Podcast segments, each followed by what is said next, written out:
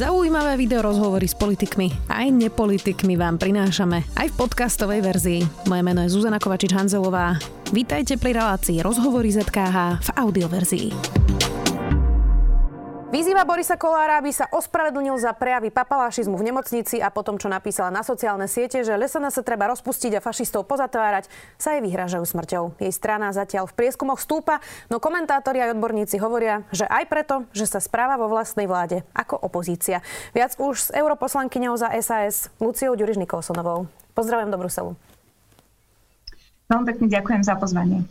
Pani Nikosonová, tak začneme tými aktuálnymi vecami. Teda vy ste Borisa Kolára vyzvali, aby sa ospravedlnil. On teda to urobil len v tom videu, to nestačí? Podľa mňa to nestačí. Ja som vlastne nakrúcala ten môj videokomentár až potom, ako on sa podľa mňa tak veľmi vážne ospravedlnil za to, čo v tej nemocnici napáchal on a tie jeho návštevy. A skutočne mi to prišlo tak, že toto je naozaj vec, ktorú si ten personál jednoducho nezaslúžil. A ja vo všeobecnosti mám problém s papalášizmom. Ja aj preto, keď som bola podpredsednička e, parlamentu, tak som sa vzdala tej limuzíne aj ochranky. Ja si vôbec nemyslím, že to ten bežný politik, ktorý je tam naozaj na obmedzený čas, potrebuje, keď sa správa slušne. A pre mňa sú takto vzorom tie severské krajiny, kde je úplne bežné, že minister chodí do práce MHD alebo poslanci. No, takže ja som na to zareagovala veľmi citlivo a e, ten Brusel, že som tak ďaleko od Slovenska, ono to má aj svoje e, nevýhody, teda že som tak veľmi ďaleko a že nemôžem niektoré veci viacej ovplyvniť, rada by som. Ale má to aj svoje výhody, že ja mám tú slobodu, ja som neprisahala na žiadnu koaličnú dohodu a preto keď mám pocit, že treba zareagovať, tak som zareagovala. Aj na to nejako zareagoval Boris Kolár? Nie, nemyslím si. Myslím si, že to úspešne odignoroval, uh, ako veľa vecí odignoroval aj jeho minister práce, sociálnej veci a rodiny, keď som ako predsednička výboru pre zamestnanosť a sociálne veci písala listy na ministerstvo oficiálnou cestou, tak prakticky do dnešného dňa mi neprišli ani len odpovede, takže ja som vlastne ani asi neočakávala, že zareaguje. Keď už ste spomínali tie listy, to bolo na akú tému? Uh, tak to bolo ešte na začiatku, keď vlastne prepukla tá pandémia a keď tu na pôde Európskeho parlamentu uh, sa začalo hovoriť o tom, že treba napríklad uh, začať veľmi chrániť tie zraniteľné skupiny, napríklad v domovoch dôchodcov, alebo že treba veľmi seriózne začať riešiť domáce násilie, pretože boli také prognózy, že to porastie uh, veľmi rýchlo, tie prípady. A ja som vtedy písala na ministerstvo práce a dávala som im aj veľmi konkrétne odporúčania, ako by sa Slovensko mohlo pripraviť na nárast uh, prípadov toho domáceho násilia. Dávala som im príklady toho, ako treba chrániť uh, ženy a deti, predovšetkým, ktoré sú postihnuté domácim násilím, ale nič z toho vláda nezrealizovala a mne sa nedostala žiadna odpoveď. Inak už keď sme pri tej pandémii, e, vy teda máte deti, SAS má ministra školstva Branislava Grelinga. Asi sa zhodneme, že takmer všetky krajiny majú teraz hlavný cieľ, že dostať deti do škôl a ochraniť dôchodcov a seniorov. E, na Slovensku to ale zatiaľ vyzerá tak, že tie školy sú na poslednom mieste, alebo sa mýlim? No, presne tak. Ja som akurát dnes odpovedala na otázky novinárov presne na túto tému. Uh, ja si myslím, že toto bude jedna e, z najväčších škôd, e, ktoré napácha e, ješitnosť premiéra Igora Matoviča a jeho ministrov. To bude najväčšia a takmer nevyčísliteľná škoda, ktorá sa odrazí na deťoch. Poprvé na nich sa veľmi začína prejavovať taká tá sociálna izolácia so všetkými negatívnymi dôsledkami. A po druhé aj to zameškané vzdelávanie, Eh, ktoré prakticky oni už nebudú mať šancu dohnať. Takže eh, ja som veľmi sklamaná, že práve kvôli naozaj takej vzťahovačnosti premiéra a jeho ministrov eh, neprešiel ten plán, ktorý priniesol minister školstva, aby sa deti dostali čo najskôr do škôl. Podľa mňa je to momentálne absolútne nevyhnutná vec. Ja som veľmi rada, že napríklad v Belgicku tie školy sú otvorené. To bola jedna z prvých vecí, ktoré urobili. Napríklad k tomu, že ešte stále je tu veľmi veľa prísnych opatrení, tak školy sú otvorené, dokonca aj školy, kde je 3600 detí z celej Európskej únie, tam chodia napríklad moje deti, je to Európska škola, uh, majú vytvorený krízový plán, Uh, to znamená, že veľmi citlivo sledujú ten vývoj uh, tých pozitívne testovaných detí. O všetkom nás informujú. Keď idú do karantény, tak to riešia vlastne lokálne cez, cez triedy. Vždy jeden týždeň deti vynechávajú výučbu a sú online pripojení, ale aj to online vzdelávanie vyzerá trošku inak. Tie deti tu sú pripojené naozaj od rána, od pol 9. do pol, popoludne do pol 5. To znamená, oni naozaj prechádzajú všetky predmety, nie iba ten základ matematika, slovenčina.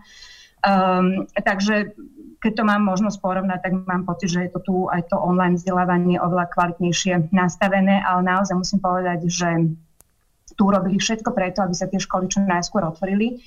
A ja si myslím, že to isté by mali naozaj urobiť aj u nás vo vláde. Prečo je to ale zodpovednosť podľa vás Igora Matoviča a jeho ministrov, keď predsa minister školstva je Branislav Greling, SAS je rovnako vo vláde ako Olano, čiže nemáte naozaj zodpovednosť aj vy úplne rovnakú, ako má premiér Igor Matovič? No ja si myslím, že vy novinári vidíte, ako to je, ako sú tam nastavené vzťahy v tej koalícii. Ehm, mne sa to teda mm, veľmi nepáči. Vidíte asi aj ten rozdiel medzi správaním sa našich ministrov a správaním sa Igora Matoviča a jeho ministrov. Ja si myslím, že v tomto naozaj niečo vyčítať e, Bráňovi Grillingovi. Ja mám pocit, že on naozaj pri tom pláne, ktorý priniesol, vychádzal z dát a vychádzal z rád odborníkov. Nemyslím si, že, že niečo podceňujem. Mám pocit, že sa k tomu postavil celkom seriózne. Ale ako keby tá, tá odpoveď, e, to, to zrušenie toho krízového štábu a taká tá zaťatosť um, premiéra, ktorý inštruoval aj svojich ministrov, aby to jednoducho nepodporili a naďalej trvá na zatvorených školách, myslím si, že to jednoznačne svedčí o tom, že tá zodpovednosť bude predovšetkým na pleciach uh, premiéra. Uh, ja si myslím, mňa sa pýtali v tých otázkach vaši kolegovia, že čo by som urobila ako minister školstva. Neviem, čo by som robila ako minister školstva. Ja mám trochu inú povahu ako Bráňo Grilling. On sa snaží to riešiť diplomatickou cestou. Možno, že je to naozaj jediná schodná. Ale ja viem celkom presne, čo by som robila na mieste premiéra Igora Matoviča v takejto situácii. V prvom rade by som naozaj odložila tú, tú vlastnú ješitnosť, snažila sa na veci pozerať um, trochu s nadhľadom a hlavne cez dáta, cez fakty, ktoré sú na stole, po, uh, počúvala by som určite odborníkov a úplne jednoznačne by som urobila to, že by som konečne nechala rezort školstva riadiť ministrovi školstva. Vy teda už ste to viackrát teraz naznačili aj v tej odpovedi. Aj ste písali, že vás vie Igor Matovič nahnevať tým, že komunikuje s ľuďmi ako s kazitkami, že berie vzťahovačne a osobne aj konštruktívnu kritiku, že nepočúva odborníkov, že často predstiera chodenie po vodnej hladine namiesto toho, aby sedel vo svojej oválnej pracovni a správal sa ako štátnik. To bola teda citácia. Nie je to ale osobná výbava Igora Matoviča, o ktorej vieme už 10 rokov? Uh... Takto, myslím si, že z časti áno, ale ja som očakávala, myslím, že som to hovorila aj krátko po voľbách, eh, keď bolo teda jasné, že kto bude zostavovať koalíciu, kto bude premiérom v prvom rade. Myslím, že som to hovorila aj u vás, že ja som naozaj mala takú nejakú elementárnu vieru v to, že uh, Igor Matovič bude nakoniec za štátnika, že proste odloží tie vlastnosti, ktoré sa jednoducho štátnikovi nehodia v čase mieru, povedala by som, a už vôbec nie v, v takom čase, v akom sa nachádza dnes Slovensko, Európa a celý svet. To znamená, v čase tejto pandémie tuto chce naozaj zodpovedný prístup, e, proste nie vzťahovačný, nie osobný, načúvať, načúvať aj konštruktívnej kritike, e, keď je tá konštruktívna kritika založená na nejakých faktoch, na nejakých dátach obklopiť sa ľuďmi, ktorí vedia, o čom hovoria a nielen sa nimi obklopiť, ale potom im aj aktívne načúvať a podľa toho prichádzať s jednotlivými riešeniami. A myslím si, že mm, nie je na škodu veci naučiť sa, a to, to by si mohli osloviť, osloviť podľa mňa aj viacerí politici, že vedieť povedať, že áno, urobil som chybu, mm, je mi to ľúto. Proste urobiť radšej tie dva kroky vzad a, a zmeniť rozhodnutie, ktoré predtým vydával za nejakú atomovú bombu alebo alebo čo to bolo. Vy ste hovorili, že z toho Bruselu máte aj teda inú perspektívu. E, viackrát ste kritizovali už v minulosti Richarda Sulika za to, ako komunikuje. Máte pocit, že SAS je dobrý koaličný partner a že naozaj nemá Matovič pravdu v tom, že Richardovi Sulikovi stúpajú preferencie aj preto, že robí opozíciu vo vlastnej koalícii? Um, ja rozumiem, rozumiem tým, ktorým sa to môže takto javiť, ale tam si treba, sa treba vrátiť v čase ako keby a treba sa pozrieť na ten, na ten úplný uh, začiatok tohto pre mňa absolútne nepochopiteľného konfliktu. A ja poznám Richarda Sulíka, ja som s ním opakovane hovorila predtým, ako sme išli do vlády s Igorom Matovičom a ja môžem úplne zodpovedne uh, povedať, že Richard Sulík do toho išiel um, s presvedčením, že SAS bude najspolahlivejším partnerom pre Igora Matoviča. Aj vzhľadom na ten náš bilak, ktorý si so sebou vlečieme už veľmi veľa rokov a to je ten pád radičovej vlády.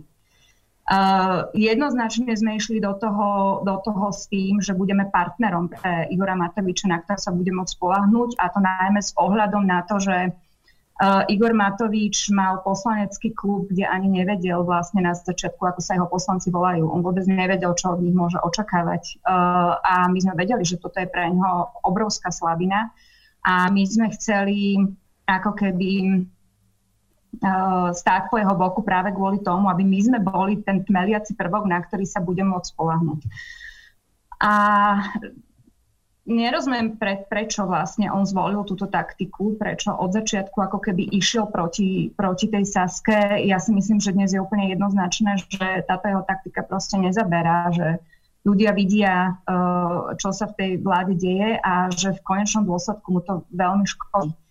Um, nerozumiem, že či to bola naozaj nejaká, nejaká osobná antipatia, ale, ale e, v, tom, v tom prípade, ak by to tak bolo, tak ju namieril veľmi zle, lebo ju namieril voči Richardovi Sulíkovi, ktorý, a ja som to veľmi často kritizovala, bol veľkým spojencom Igora Matoviča a to úplne od začiatku, pretože e, to bol Richard Sulík, ktorý sa postavil za to, aby v 2010 ten Igor Matovič bol na tej kandidátke Sasky a dokázal mu prepáčiť veci, ktoré mu nedokázali prepáčiť mnohí uh, zo strany Sloboda a Solidarita. Ja si spomínam napríklad na Roba Mistíka, ktorý bol ešte ako člen vtedy uh, Sasky aj Republikovej rady. Uh, Sasky on bol veľmi uh, výrazne proti tomu, aby sa meno Igora Matoviča spájalo so Saskou a Igor Matovič, teda Richard Sulík presadil ten opak a prakticky nás učil Sasku a ľudí zo Sasky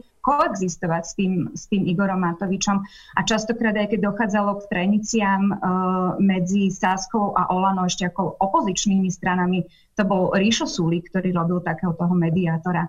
Takže ja naozaj nerozumiem tomu, že prečo si proste Igor Matovič zvolil túto cestu. Pre mňa to je nepochopiteľné. Poďme ešte na ďalšiu tému. Na Slovensku je vlna zatýkania naozaj od policajných špičiek cez špeciálneho prokurátora po e, spolumajiteľa Penty. Vy ste povedali taký výrok, že čoskoro si prídu aj pre Fica a Kaliňáka. Iné to bolo, keď to hovorili uh, aj vaši členovia, aj iní poslanci, keď boli v opozícii. Iné je to, že to teraz hovorí premiér, koaliční poslanci. Keď máte v rukách policiu, nemáme špeciálneho prokurátora, ani riadneho policajného prezidenta, ani generálneho prokurátora. Asi tieto výroky nezvyšia viacej dôveru v policiu a v nezávislosť vlastne všetkých inštitúcií, alebo sa milím?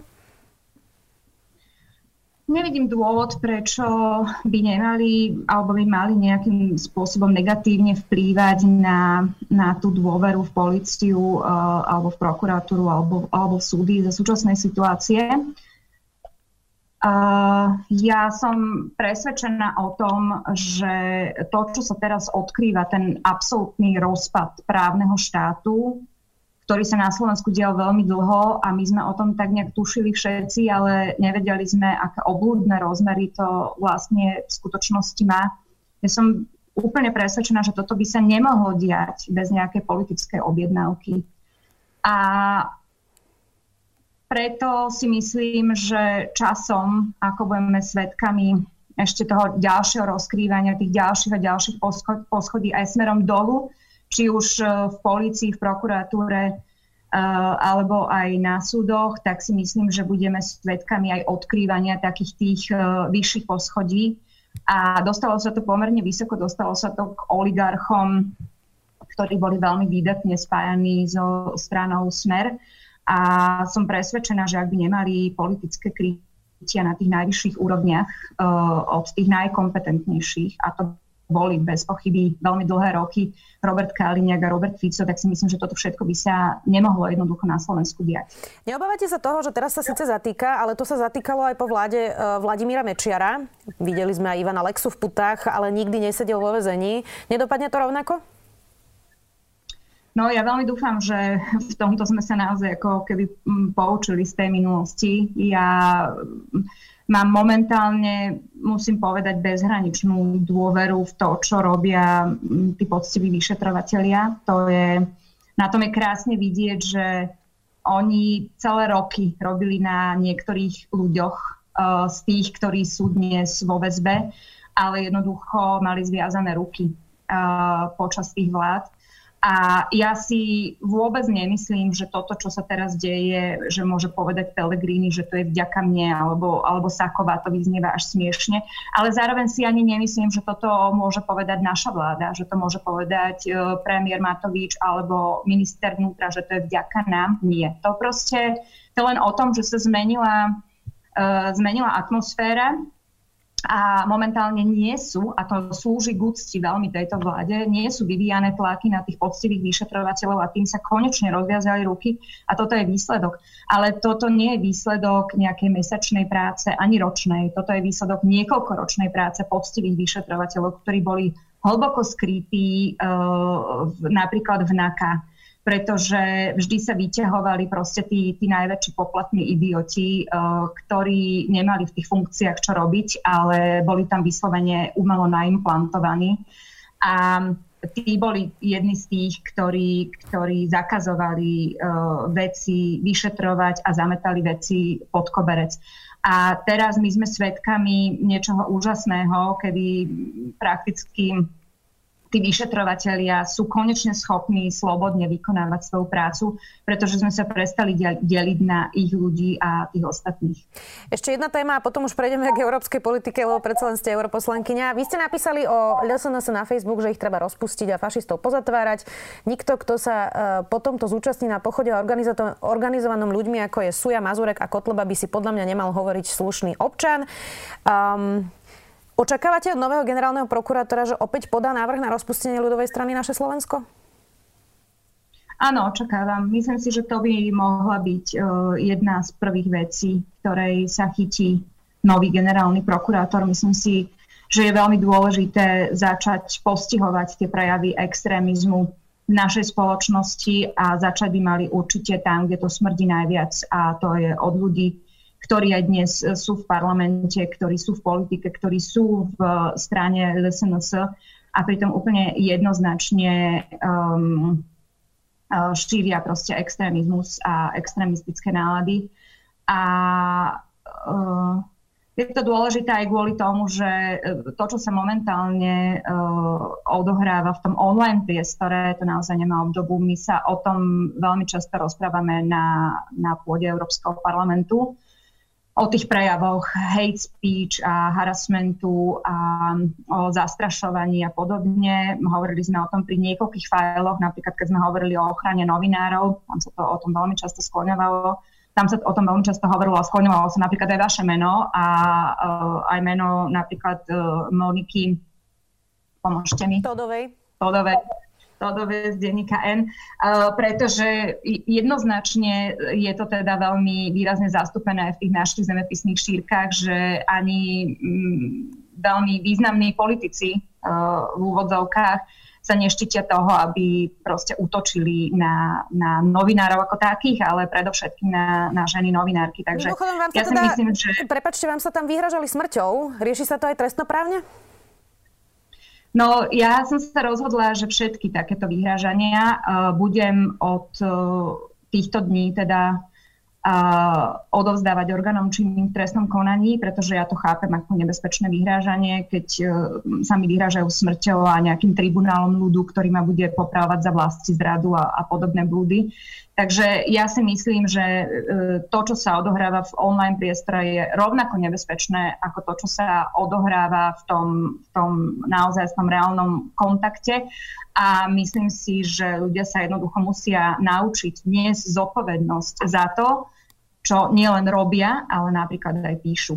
A to, že LSNS má medzi sebou veľmi veľa ľudí, veľmi veľa členov, ktorí sú odsúdení za násilné trestné činy, to len svedčí o tom, že nad tým, čo vám napíšu takíto ľudia, netreba mávnuť rukou, pretože vy neviete, ako sa takí ľudia zachovajú, keď ich stretnete. Uvidíme, ako dopadne ešte odvolanie v prípade Mariana e, Kotlebu. A propos teda, keď už hovoríme o členoch SNS, stále platí, že europoslanci za túto stranu sú izolovaní? Áno, jednoznačne to. Ja vlastne ani neviem, za čo oni berú plat pretože oni prakticky neparticipujú na žiadnom legislatívnom procese. Um, to je základ toho, čo má europoslanec vlastne robiť, to je jeho práca. Oni nie sú prizývaní na žiadne rokovania, s nimi sa tu prakticky ani kľúčka nerozpráva, takže ja skutočne neviem, čo oni vlastne robia, keď za to berú plat. To je pre mňa neuveriteľná záhada. Poďme ešte teda na tie európske témy. Dohoda o budúcom rozpočte únie aj o fonde obnovy je teda stále zablokovaná. Dôvodom je teda nesúhlas našich dvoch susedov Polska a Maďarska, aby podmienkou čerpania tých prostriedkov bolo dodržiavanie princípov právneho štátu. Pre Slovensko je Polsko a Maďarsko sú teda dva, dvaja najbližší partnery v rámci V4. Mali by sme dávať ruky preč od V4?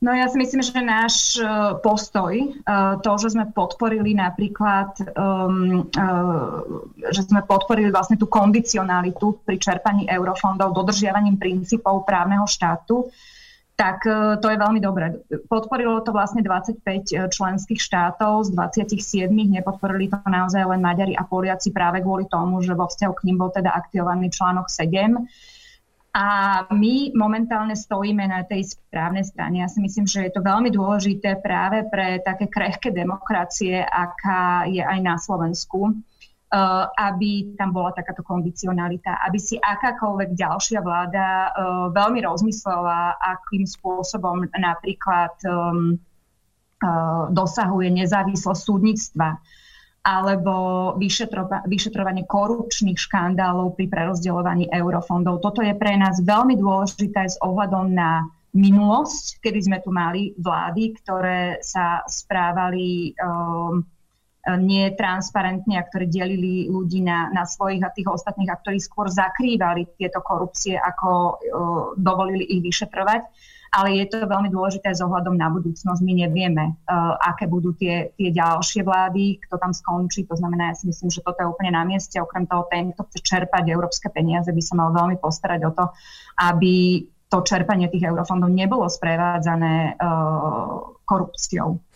A samozrejme Poliaci a Maďari, pre nich to je citlivá otázka. Orbán hovorí o tom, uh, že je, im chcú nanútiť nejaké kvóty na rozdielovanie migrantov čo je hlúposť, to sa vôbec nehovorí vlastne v tých, v tých pravidlách uh, ani v tom mechanizme toho právneho štátu. Uh, Poliaci zase hovoria o tom, že im budú vnúcovať nejaké kultúrno-etické veci. Ani to nie je pravda. Uh, tam sa jednoznačne hovorí o ochrane vlastne tých finančných záujmov Európskeho spoločenstva pri prerozdeľovaní eurofondov a hovorí sa o, o tom, že takéto trestné činy, ako napríklad korupcia, podvody s eurofondami sa budú vyšetrovať a že sa na tom budú spol, e, participovať štáty aj e, v rámci e, úradu Európskeho prokurátora, čo napríklad Maďari a Poliaci nepodporili vôbec z nich tohto úradu, ani sa do toho nezapojili. A zároveň sa tam hovorí o dodržiavaní základných slobôd aj vo vzťahu k menšinám. Toto si myslím, že je veľmi citlivá vec práve pre tých Poliakov, ale my jednoznačne stojíme na tej správnej strane. Dobre, ale aká je potom teda budúcnosť V4? Lebo už dlhšie sa je rozdelená vlastne práve na Maďarsko, Polsko, Slovensko neustále podľa témy, teda buď je s V4 alebo nie je radšej, pretože by nám to škodilo. Česko tiež podobne ako my vlastne takto manevruje. Má ešte nejakú budúcnosť V4, keď sa to takto zásadne na tých principiálnych, fundamentálnych veciach vlastne rozchádza? No, ja si myslím, že z na tú vašu otázku Slovensko naozaj ukázalo m, mm, takú akože vlastnú integritu, uh, keď sa postavilo proti veľmi silným partnerom uh, v tej V4 a uh, postavilo sa k tomu proste na základe nejakého vlastného vedomia, svedomia. Mne, mne sa to veľmi páči, mne je to veľmi sympatické, že sme v sebe našli túto odvahu. A aký, aká bude budúcnosť V4, to je dnes otázka skôr na našich partnerov vo V4 ako na Slovensku. Ja si myslím, že Slovensko naozaj dnes v rámci tej V4 aj je to tak sklonované na, na pôde Európskeho parlamentu, jednoducho stojí na tej strane tých, tých správnych princípov a sú to skôr naši partnery, predovšetkým Maďarsko a Polsko, ktorí majú problém a ktorí by sa mali pamätať a, a mali by nastaviť a, to fungovanie vo svojich krajinách inak, viac demokraticky. Dobre, to bola budúcnosť V4. A teraz sa pozrieme ešte na budúcnosť únie. Je množstvo otázok práve tých zásadných, kde sa, e, kde, kde prosto musí byť jednohlasné odsúhlasenie množstva e, vecí v Európskej únii. Aká teda je budúcnosť, keď sa ukazuje, že napríklad presne tieto dva štáty nezdielajú rovnaké hodnoty a vedia aktívne blokovať veci, na, ktorý, na ktorých sa všetci ostatní teda zhodnú? No to je, to je veľmi dobrá otázka, horšie bude už na to, na to odpovedať, ale faktom je, že sú to dva členské štáty, ten zvyšok tých 25 členských štátov je viac menej, by som povedala, na jednej lodi. A aj pokiaľ ide o to blokovanie dnes napríklad e, fondu obnovy, dá sa to obísť. Tam sú mechanizmy na to, aby sa obišlo to blokovanie plánu obnovy Maďarskom a Polskom, takže by sa vytvorila medzivládna dohoda. A vlastne ako pri prvom eurovale by sa postavil ten plán obnovy mimo štruktúry Európskej únie to by znamenalo, že Polsko a Maďarsko sa ocitnú v absolútnej izolácii a nie som si úplne istá, že či by toto oni politicky ustali. Už dnes eh, aj vzhľadom na tú pandemickú eh, situáciu, aj vzhľadom na kroky vlád v Maďarsku a v Polsku sa v ich krajinách ozýva čoraz viac ľudí, ktorí, ide, ktorí idú do ulic, ktorí protestujú proti súčasnej vláde ja si myslím, že čoraz viac ľuďom je jasné, že uh, jednoducho tá drvivá väčšina tých 25 štátov je veľmi malá pravdepodobnosť, aby sa oni mýlili aby Polsko a Maďarsko proste stáli na tej správnej strane barikády. To znamená, že my už dnes vieme sa s, tým, s touto situáciou vysporiadať. Nebolo by to jednoduché, trvalo by to dlhšie uh, viac času, keby sme mali postaviť ten plán obnovy mimo tých štruktúr Európskej únie. Uh, bol by to problém aj ten, že by sa ako keby oddelil ten viacročný finančný rámec, teda nový rozpočet od plánu obnovy. Dneska sú to dvojičky, dneska sú to spojené nádoby, ale je to realizovateľné a preto si myslím, že je to otázka času, eh, kedy by vlády aj v Maďarsku, aj v Polsku pochopili, že toto nie je tá správna cesta. Posledná otázka. Ehm, na Slovensku sa veľa diskutovalo práve o tom fonde obnovy, o tých prioritách. Naozaj koalícia hovorila, aj premiér opakoval, že teda chystá prekvapenie a že to bude teda historické reformy. Odvtedy je o tom ticho. Ne, nevieme vlastne, aké sú priority, na čom sa koalícia dohodla, čo teda ideme čerpať, čo nejdeme čerpať a aký typ reforiem. Vieme, že teda sú, e, mapa súdnictva tá, tam teda zahrnutá asi bude. V akom štádiu teda je práve toto a čo sú teda priority Slovenska pri pláne a fonde obnovy?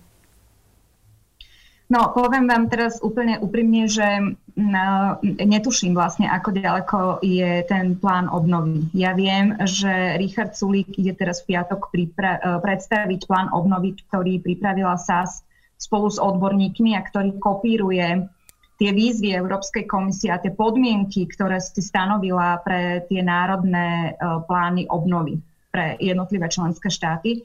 A ja nemôžem nič e, obsahové prezradiť z toho plánu obnovy, ale ja musím povedať, že pokiaľ som teda videla ten, ten saskarský plán obnovy, e, tak ten má v sebe všetko, čo Európska komisia očakáva od e, plánu obnovy jednotlivých členských štátov.